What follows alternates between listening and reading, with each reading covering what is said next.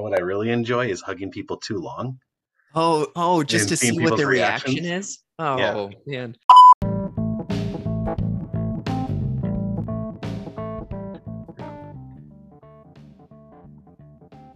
Welcome back to another podcast episode with your hosts Geoff and Chad. Geoff, so good to see you this week again. Nice to see you as well, Chad. Thanks. Uh, everybody else can hear us, but we can see each other, so it's great time. So we are in the next chapter, uh, the five marks of a man, and really this chapter is dealing with uh, what I would say is men are team players, is how he categorizes this whole section. And within that section, there's you know seven different kind of subtopics within that. Um, the idea of men of being team players versus you know a solo independent um, and kind of like even before this Geoff as we were talking you know one of the topics you brought up was you know the people that per that our perception of them is this independent self-sufficient successful person and whether that exists or not and so what are your thoughts on this whole men are team players Yeah. I I think when you when you first even just hear that title, like men are team players, I, I can't help but think of team in the context of like sport. And one of the things I was really grateful for throughout this chapter is it didn't just jump into sport analogy after sport analogy, right? Like it was really looking at different angles of what does it mean to be in a team?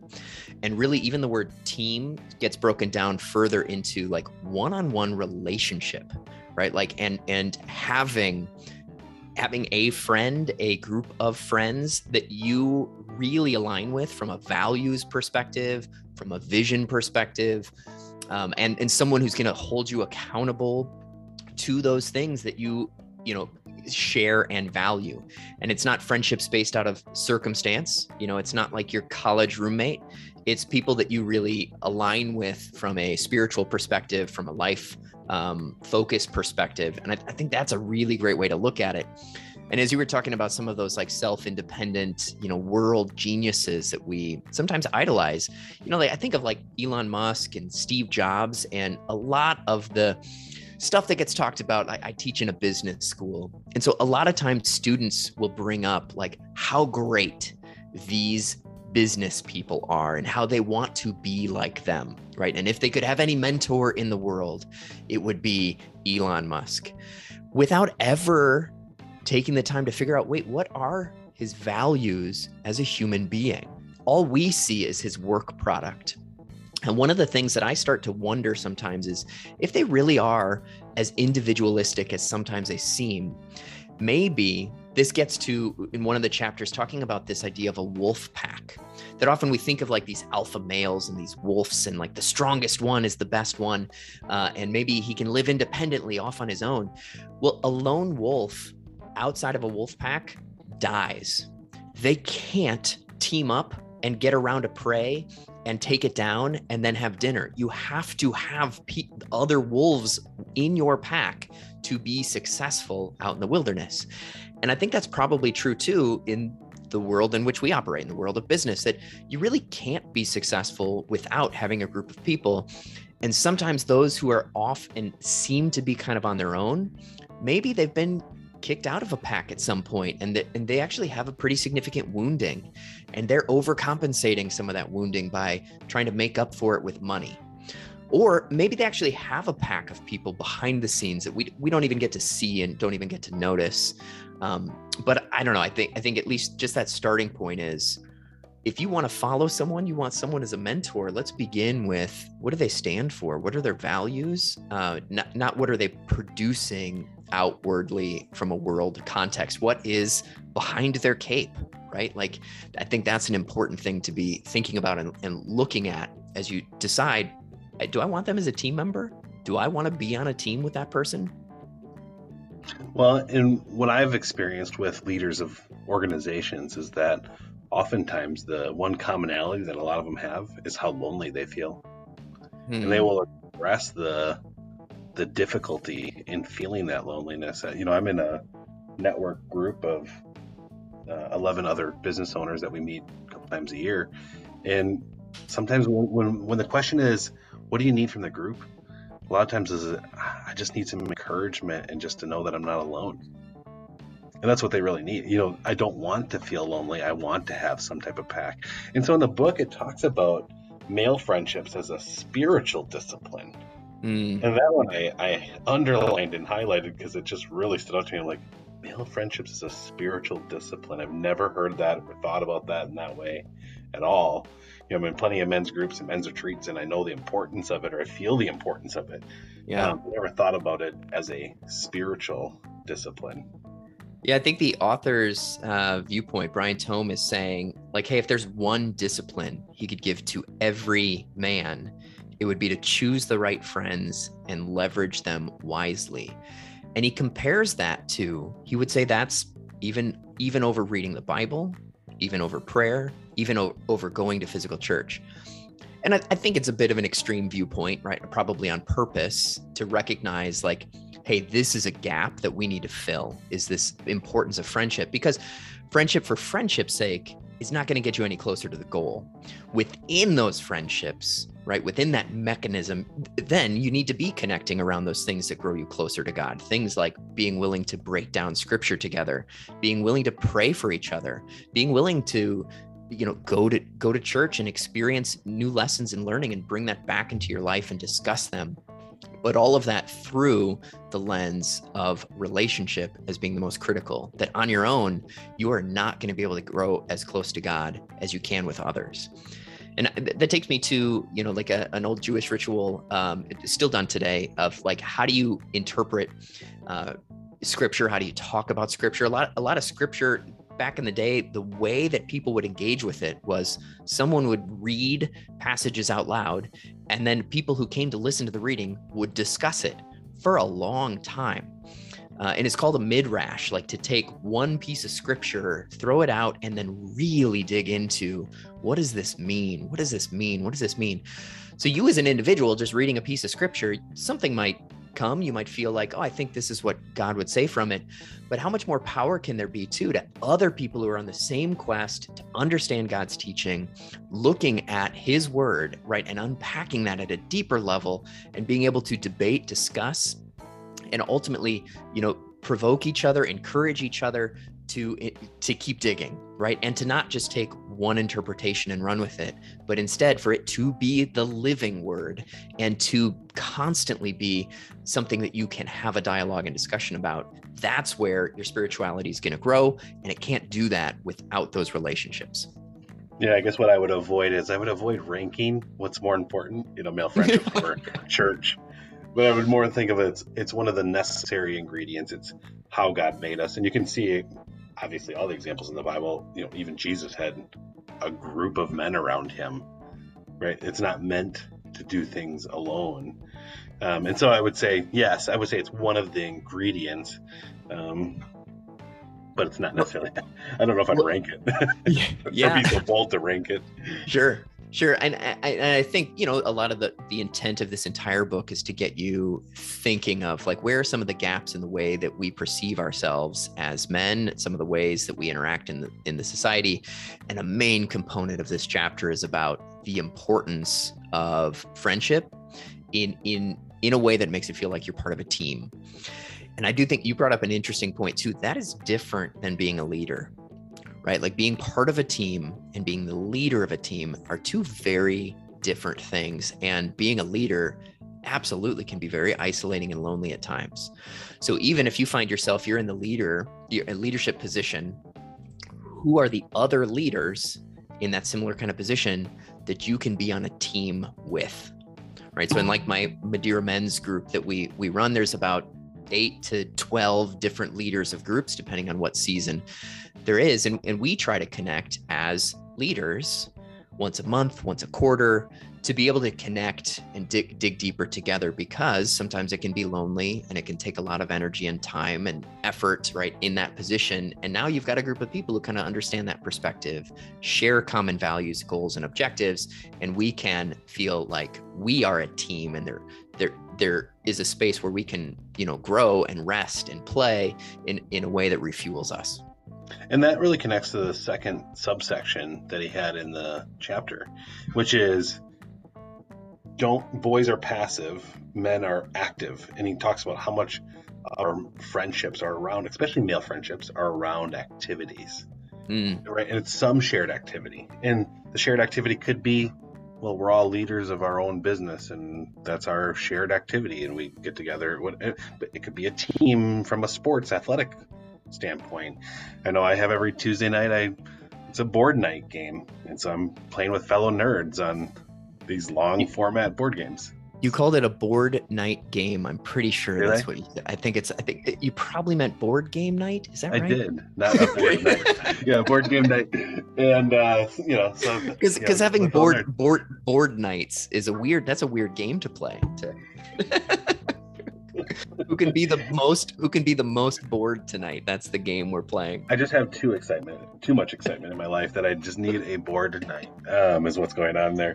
That's so great. this this shared activity piece um you know and it, it's interesting like one of the passages he brought up in that chapter was second samuel 126 and you know it's the whole david and jonathan story um, and david saying you know i grieve for you jonathan my brother. You were very dear to me. Your love for me was wonderful more wonderful than that of a woman. Oh, yeah. um and uh you know and you know some people try to say oh it's so um homosexual you know or, or sexualize these comments all the time.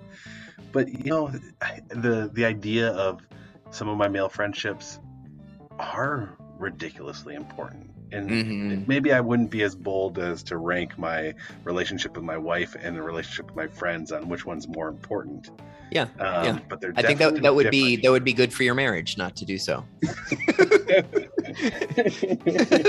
but I do understand that they are so important. Um, Right. You know, and, and what does that mean? Yeah, I think that a couple elements there of that like idea of men like to stand shoulder to shoulder in action together, working on a similar thing, objective, game, um, work, volunteering, whatever it is. Like that's one of the ways that we grow closest together um, is by doing things together, being active. And and that space too that yeah, m- male friendship I think is sometimes like, hey dude, how you doing? Great. How you doing? Good and then that's the end right? And then maybe we go play golf right? Or you go to an arcade or whatever. And if you're not digging into those spaces too of like how is your marriage really right? And and if you're not able to get to that space uh, you're you're you're not really part of the same team. You're not really digging in to that deeper level and and creating the opportunity to grow from each other's examples stories wisdom. And as you do that, as you actually can have that level of depth of conversation, how are you feeling really? Right? Like that, those are the spaces where now that relationship is really valuable in your life. Now it's starting to actually get you thinking about different ways that you can approach the world, how you can pursue the kingdom in different how can, how you can improve your marriage, how you can improve the way you're a father with your kids, right? How you can be a better coworker, better leader, right? All of those things can come from that authenticity uh, in relationship. And that really is the next section, which is talking about boys rejecting authority and men respect authority. And even in that case, what you were bringing up is really our need for role models, um, our need for friends to talk to us pretty straight. You know, when they see there's an issue, that they can hold us accountable.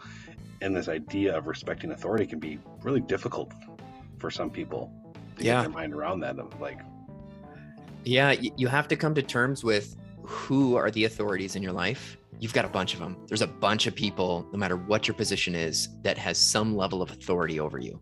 Actual parents, uh, bosses, uh, various different forms of government. You know, I, I don't even know how many different layers of government are between me and the president. Right? There's a lot of different people who have some authority over my life. And so, where is it you really can trust and give that authority? And there's there's a good debate over is it just the person was elected and so therefore you need to follow them? Oh, I struggle with some of that because what if the person who's been elected doesn't share my values? What if I think they're going to lead me further away from my relationship with God? Then what's my responsibility? And, and that's a space I need, I personally need to do more digging into because it does talk about that stuff in the Bible of like, hey, give give to caesar what is caesar's give to god what is god's right? Like if if caesar is uh, ruling over you and he wants his money back in taxes give him the money.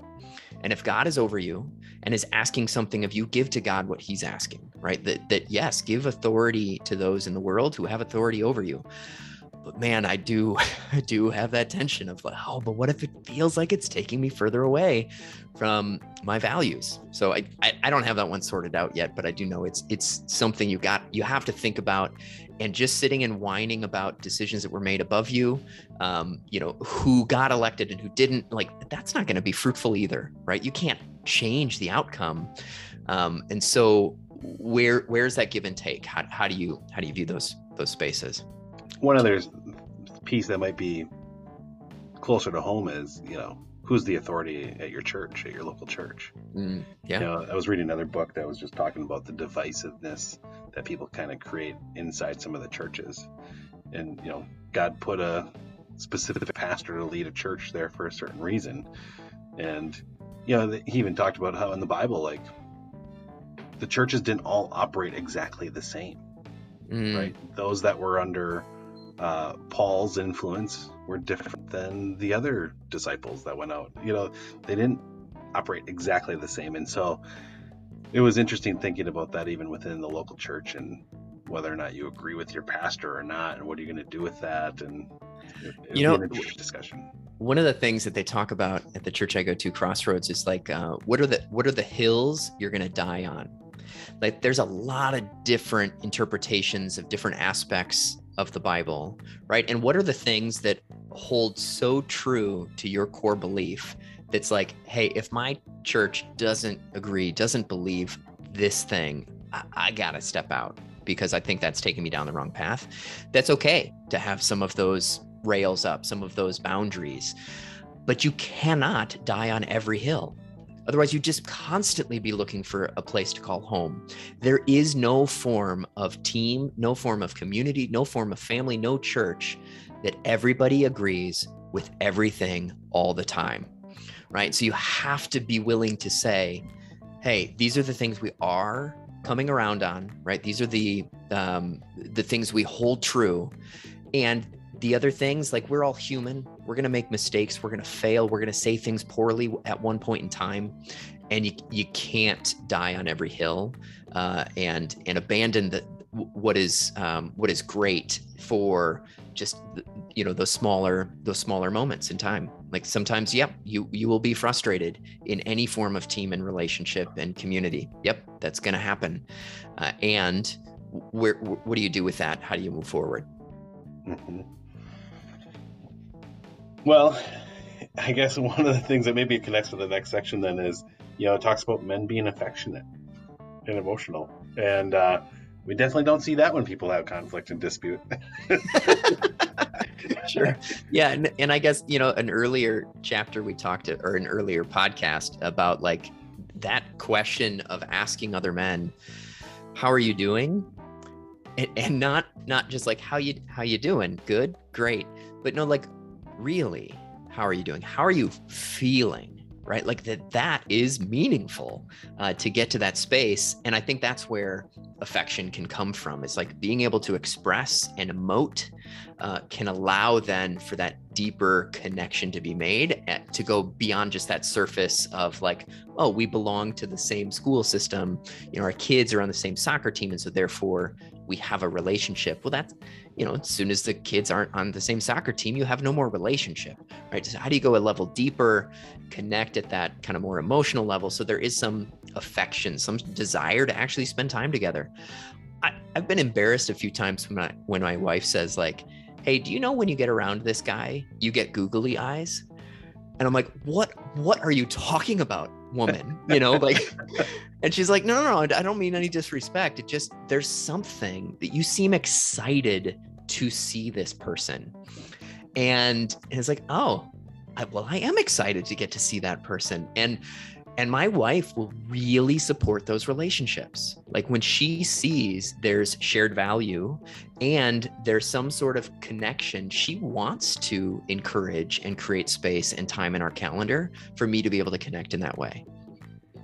Do you give them hugs? Because uh, part of the part of the chapter in the book is all about physical affection too. Like I see. You know the difference between, you know, are you willing to hold another man's hand and or they say how common kissing would have been to like greet someone in hugs and everything else. So, Chad, are you saying you want to take this relationship to the next level? Is that what you're Well, getting at? sometimes for me, because I'm a little sadistic, what I really enjoy is hugging people too long.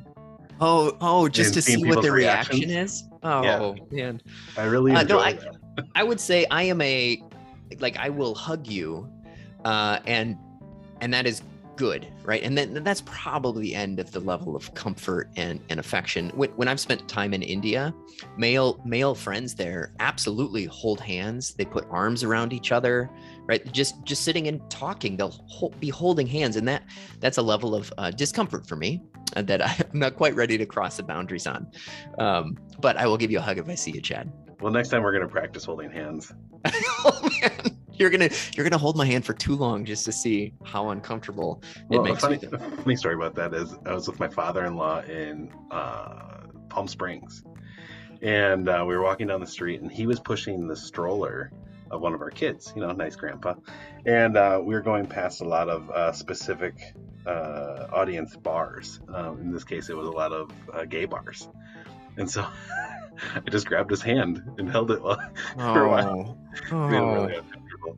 Um, yeah, Yeah. that does that does seem like something you would do just as like a social experiment. What what does this make this other person feel right now? yeah, like I don't feel awkward about it. So let's see how awkward you get about it. Um, I also do really enjoy. Have you ever heard of the Disney Princess Rule?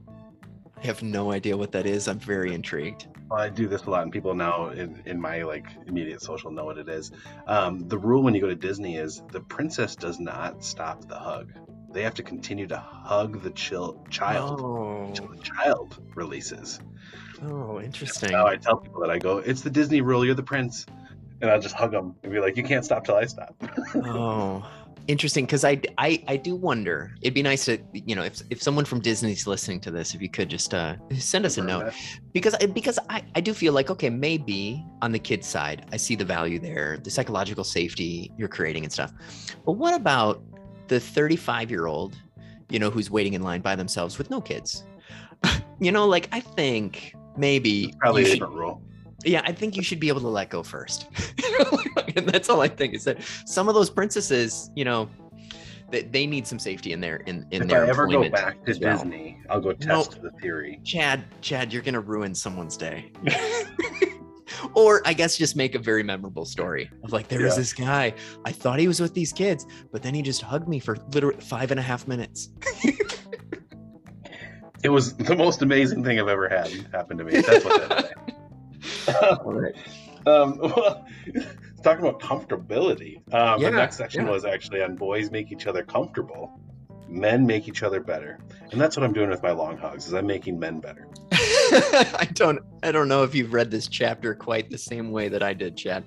Um, I do think it it also relates pretty closely to the to the one right after that too of like boys tear each other down and men build each other up.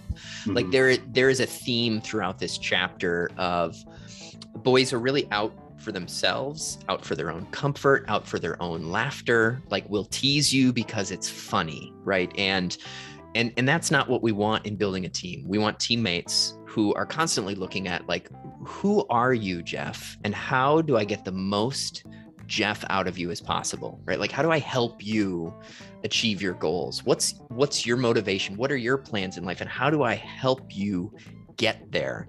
That's what a good teammate is doing is there's some empathy involved, right? Like in understanding another person and what they need and helping them get that, get get to that space. I think way too often our, our male relationships are centered around um, inside jokes and you know nicknames that aren't really that kind and aren't really that nice. Uh, you know, one funny thing happened at one point, one embarrassing thing, and suddenly, like ten years later, that's that's what the text thread is called now, right? Is is based on this embarrassing story from ten years ago. We have to be careful there, right? Like of yeah, some of those inside jokes can bond us, but at some point we got to turn the corner to all right, how might that be making the other person feel? Is that belittling them and making them feel smaller than than I am every time I tease them in that way? How do I move to instead, um, you know, building them up? Yeah, I think the the question there is what uh, what other aspects of your relationship exist. Like if the only thing that exists all the time are these inside jokes and poking, poking, poking, because I've experienced that in groups where it's like, ah, I'm done. This, this if we're just Yeah. gonna sit here and give each other crap all the time, that's not what I'm looking for. Um, so I think it, it, it's you could continue those nicknames and jokes in jest, but I'm sure it's a ratio, right? That needs to exist. There has to be enough of I'm gonna build you up as a better man, so that Yeah. in other moments we can fun and joke, and that's great. You know, and I, I'm around I'm around college students most of my week, and I remember, you know, my college friendships were not about us having really meaningful conversations, building each other up. It was mostly, you know, going out and figuring out when can we go drinking, making fun of each other. And and what's interesting is like a lot of those relationships have not have not stayed over time, right? Like when I started having kids and getting married and all, all those different life stages and realizing like wait a lot of these relationships were just founded on fluff. And like i still enjoy seeing them. We still have all these memories but it's not i don't know it's not like actually getting me anywhere further in my life. It's just about remembering what had happened now 20 years ago. Uh, and that's that's not something that's gonna you know create this this team environment and not going to help move myself further right it's more about like looking back to the past than it is looking forward Yeah, it, a quick example is actually our our last conversation, Geoff. You know, we talked about, and I think this is why I really enjoy doing this podcast with you because it, it is one activity that we're doing together that we're diving into topics that are that lead to meaningful conversation. Mhm. And so, like one of the things that you said the last time we recorded a podcast was about the story about your dad and your tuba practice and whether or not he would sign off that you actually practiced the tuba, even though he'd never heard the tuba in your house ever. yeah um, right yeah What's amazing is the next day, I looked at my my youngest, he's eight. I looked at his school folder that I sign every day. There's nothing ever in it like he has to do this homework or anything. But at the top is it's typed into it, so it's permanently on every page. Read 20 minutes. Mm, And I was like, oh shoot. I mean, I guess I'm signing this, indicating to the teacher that he's reading 20 minutes a day. yeah Now, I have no, he's super smart. He reads really, really well. There's probably Yeah. no issue with him not signing that off. But then at night, I was like, hey, buddy, I can't sign your folder tomorrow. And he said, why? I said, well, because it says that you read 20 minutes a day, and then that would mean I'm lying to your teacher. And one of our family values is honesty. Ooh. And he's like, "Oh, well, could could you just uh could you just change it to like 10 minutes?" And I was like, "Or if I read 10 minutes, could you sign it?" And I said, "Well, I'd have to cross it out and put 10 minutes."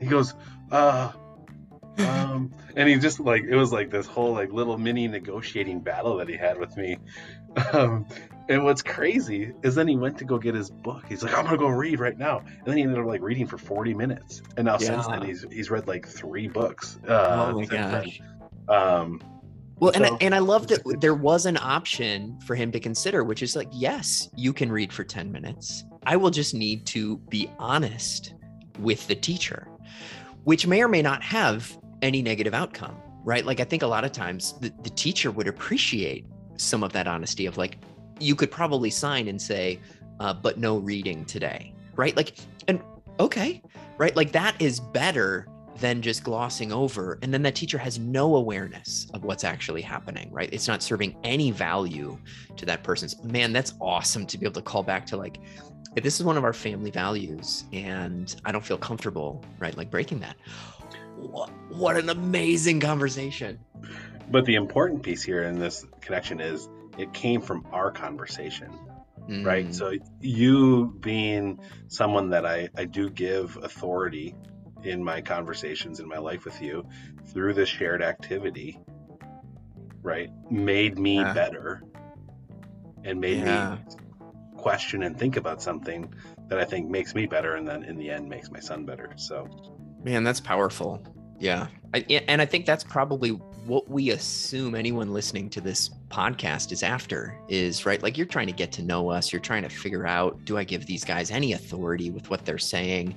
And maybe these stories then spark a bit of inspiration for you to do something differently in your life. I think that's what that's what success looks like out of putting this time in each week and talking through these concepts is also, you know, I may not be able to see you right now who's listening to this uh, but i really care about about you and i want you to be thinking about how do these principles apply to your life and you know how do you how do you grow from this experience yeah well, the very last section we can end on here is the last section, just this piece of the book, which is boys live to play and men play to live.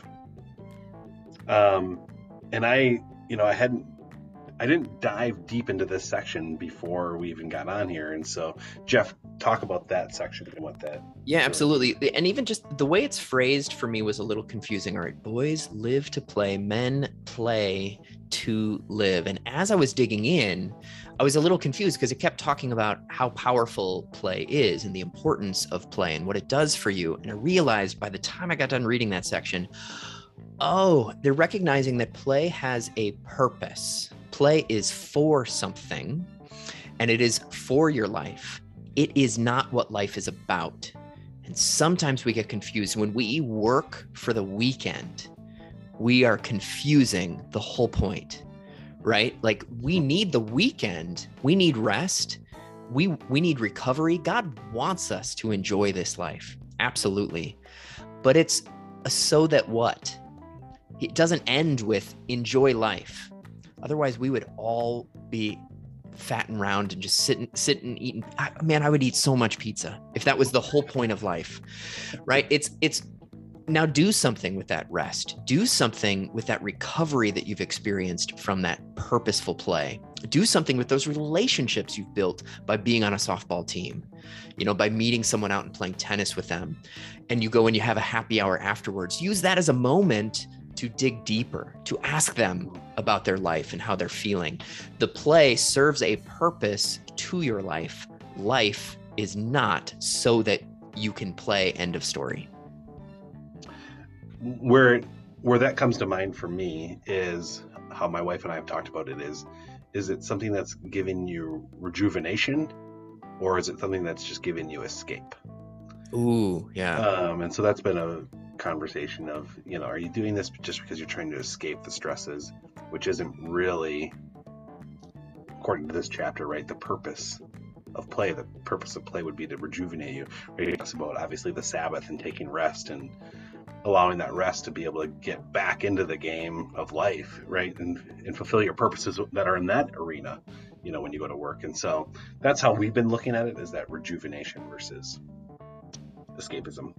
Yeah, I think that's that's a good lens of like, hey, where are the areas that you might classify as play right now in your life? And if you're being honest, which of them feel like, man, I've got more energy when I'm done versus it was just a pause button versus it was just okay, life got to stop for a second. I did this thing and now life begins again, but there was no real change. There was no real feeling of, I feel recovered now. I'm ready for the day. I'm ready for the week. Right? I think that's a really important thing to think through. Well, and I think the other aspect that some people might deal with is still the overscheduledness and play. You know, I'm starting to get back into indoor soccer and to play around that. And the question was, well, is this going to create more stress by having one more thing on the calendar? Mm. And so mm. even that would take away the purpose of play if, it, if it's stressful. Yeah. Overscheduledness. Right. It might fit. It might fit that first question of like, no, this does rejuvenate me, right? Like it gives me energy.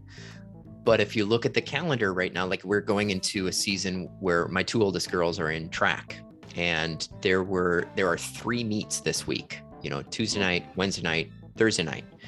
Uh, it doesn't really matter what play things I want to do this week. If it's a Tuesday, Wednesday, or Thursday, it's a lower priority, right? Like I, am going to give my time to go in and watch my kids um, in this case, and I'm going to sit next to my wife and try to have meaningful conversation there. And so you have to think about if it's like if it's going to be an ask of like, hey, honey, I'm not going to be able to make the the track meet tonight because I'm gonna go play poker, right? Like, ooh, you get you get in my in my marriage, I get one of those every other month, right? Like of the okay, but it it better be worth it. you know, like, like, I, like that's that's probably about the ratio. And, and Kristen will give me those. But if it was every week, we'd have some serious problems like where i'm you know bouncing from another responsibility and doing something that's purely just for me an individual. Now if it's with a now if it's with a guy that i get googly eyes with she's more likely she's more likely to support it because she wants that relationship to grow. Um, but still right you have to factor it into the reality of of life and where your other priorities are that are not just related to male friendship and creating that sense of team so yeah. I've got I've got a few questions kind of just to close things out. So like one of them is thinking about right now do you feel more like a lone wolf or do you feel like you're part of a pack? And if you're feeling on that perspective of like, man, eh, there's a lot of stuff I'm just kind of out there doing on my own.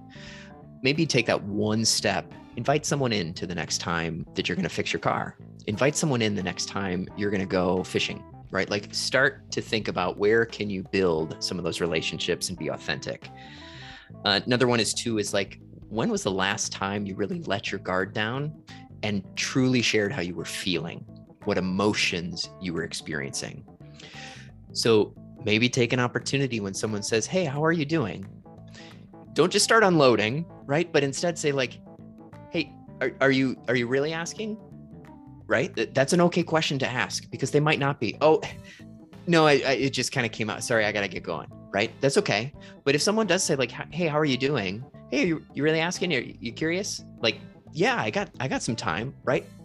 Practice it, right? Start to share. Um, think about who has ultimate authority in your life. Probably, if you're listening to this podcast, you're starting to or have already made the decision that that God is an ultimate authority.